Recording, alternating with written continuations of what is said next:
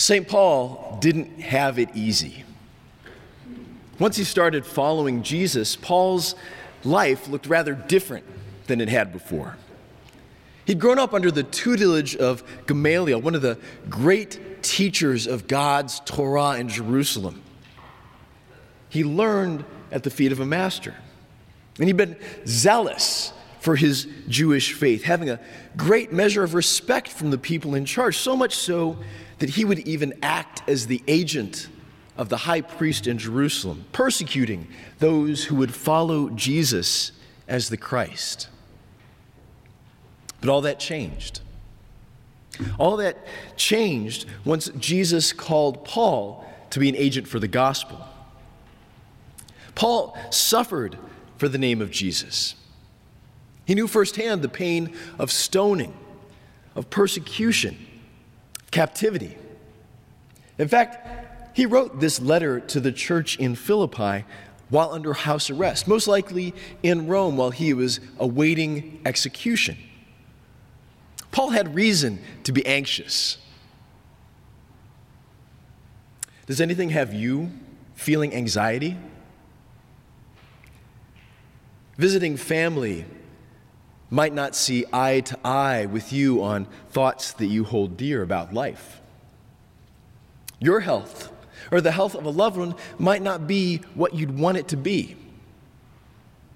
Or maybe life has been thrown up in the air for you by the changing administrations right here in our nation's capital. There's no shortage of reasons for being anxious these days. Now, while there might be many causes for feeling anxious, those causes generally boil down to some kind of uncertainty. Looking to the future, you're confronted with the realization that maybe things are outside of your control.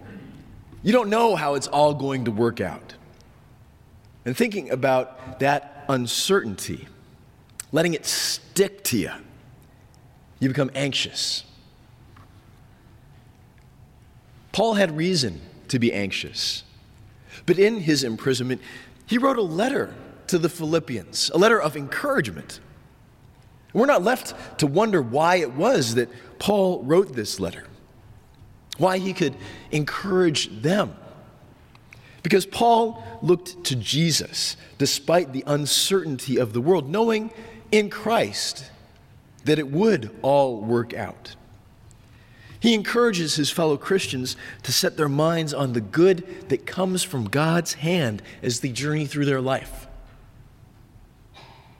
Finally, brothers and sisters, whatever is true, whatever is honorable, whatever is just, whatever is pure, whatever is lovely, whatever is commendable, if there's any excellence, if there is anything worthy of praise, think about these things. We need this reminder even as Christians, especially maybe as Christians. We seem to find it easier to spend time thinking about all the bad stuff in our uncertain world. It's all too easy to dwell on what you don't have, what you lack. How much time will you spend thinking about what you need to buy in stores or online over this Thanksgiving weekend in the days ahead? Now, commercialism aside, we tend to think more about sickness when it hits us than we do about good health while we have it. Thoughts about your prosperity or your comfort probably don't come to mind as easily as the ones concerning want and discomfort. But through Paul, God is calling each of us to give up our anxious thoughts for thanksgiving. Now, don't misunderstand. Paul is not encouraging a Pollyanna attitude of naive optimism. Rather, this is about pondering, dwelling, reflecting on the good with which God is consistently blessing his creation. Even when that good is coming through people who aren't Christians because He works through them too. What is true? Oxford Dictionaries has selected post truth as the 2016 International Word of the Year. Post truth. It's defined as relating to or denoting circumstances in which objective facts are less influential in shaping public opinion than appeals to emotion and personal belief. But even if the world disregards truth, that doesn't mean that truth ceases to be. Some things are objectively true, including God's love for you, His love for you in Christ. Ponder that truth, that truth that stands at the center of history and consider what it means that the Creator entered into His creation to restore your relationship with Him. What is honorable? Reputation is important. Are you going to choose the restaurant with the one star Yelp review or the five star?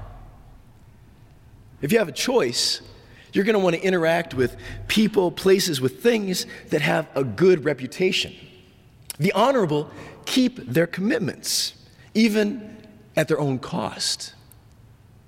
And that reflects God's faithfulness. What is just? Fairness and righteousness are, are laudable, even if they might seem to be in short supply at times.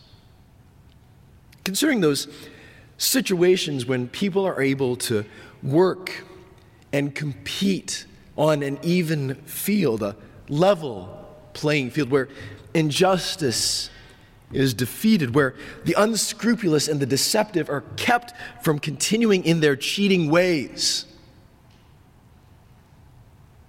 That's just.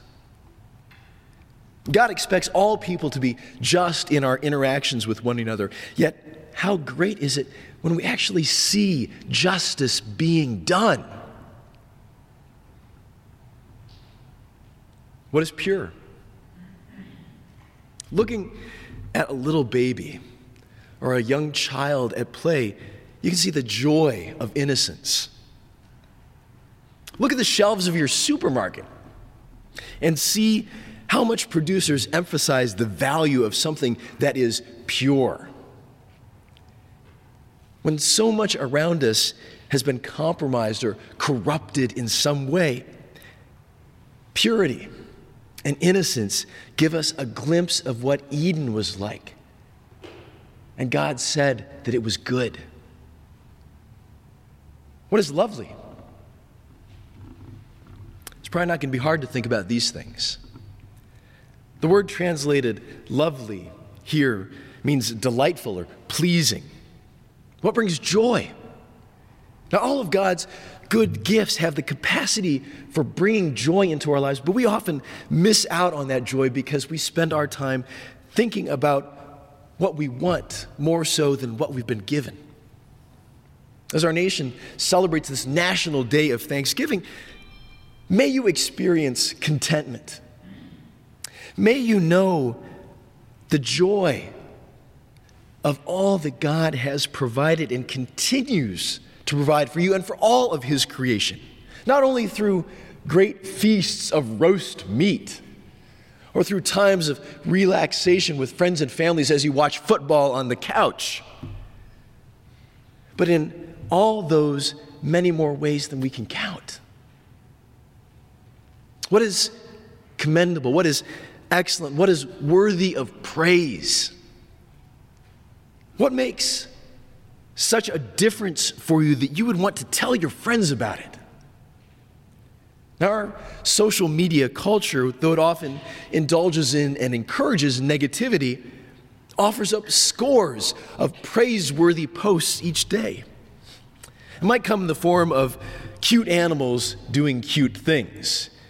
As we all know, GIFs define the internet cats playing with things, jumping in boxes that they're too big for but these posts, these reports of people doing good things, sharing kindness, speaking wisdom, can be worth sharing.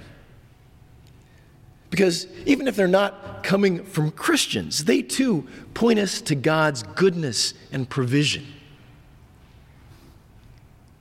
Finally, brothers and sisters, whatever is true, whatever is honorable, whatever is just, whatever is pure, whatever is lovely, whatever is commendable, if there is any excellence, if there is anything worthy of praise, think about these things. Think about Jesus. Because he's all of that. Ponder him. Spend time contemplating his faithfulness and love for you. The God of peace will be with you because he already is. Like Paul, like the Philippians, you will know the peace of God which surpasses all understanding, even in an uncertain world. Think about Jesus and have a happy Thanksgiving indeed. To our God and Father be glory forever and ever. Amen.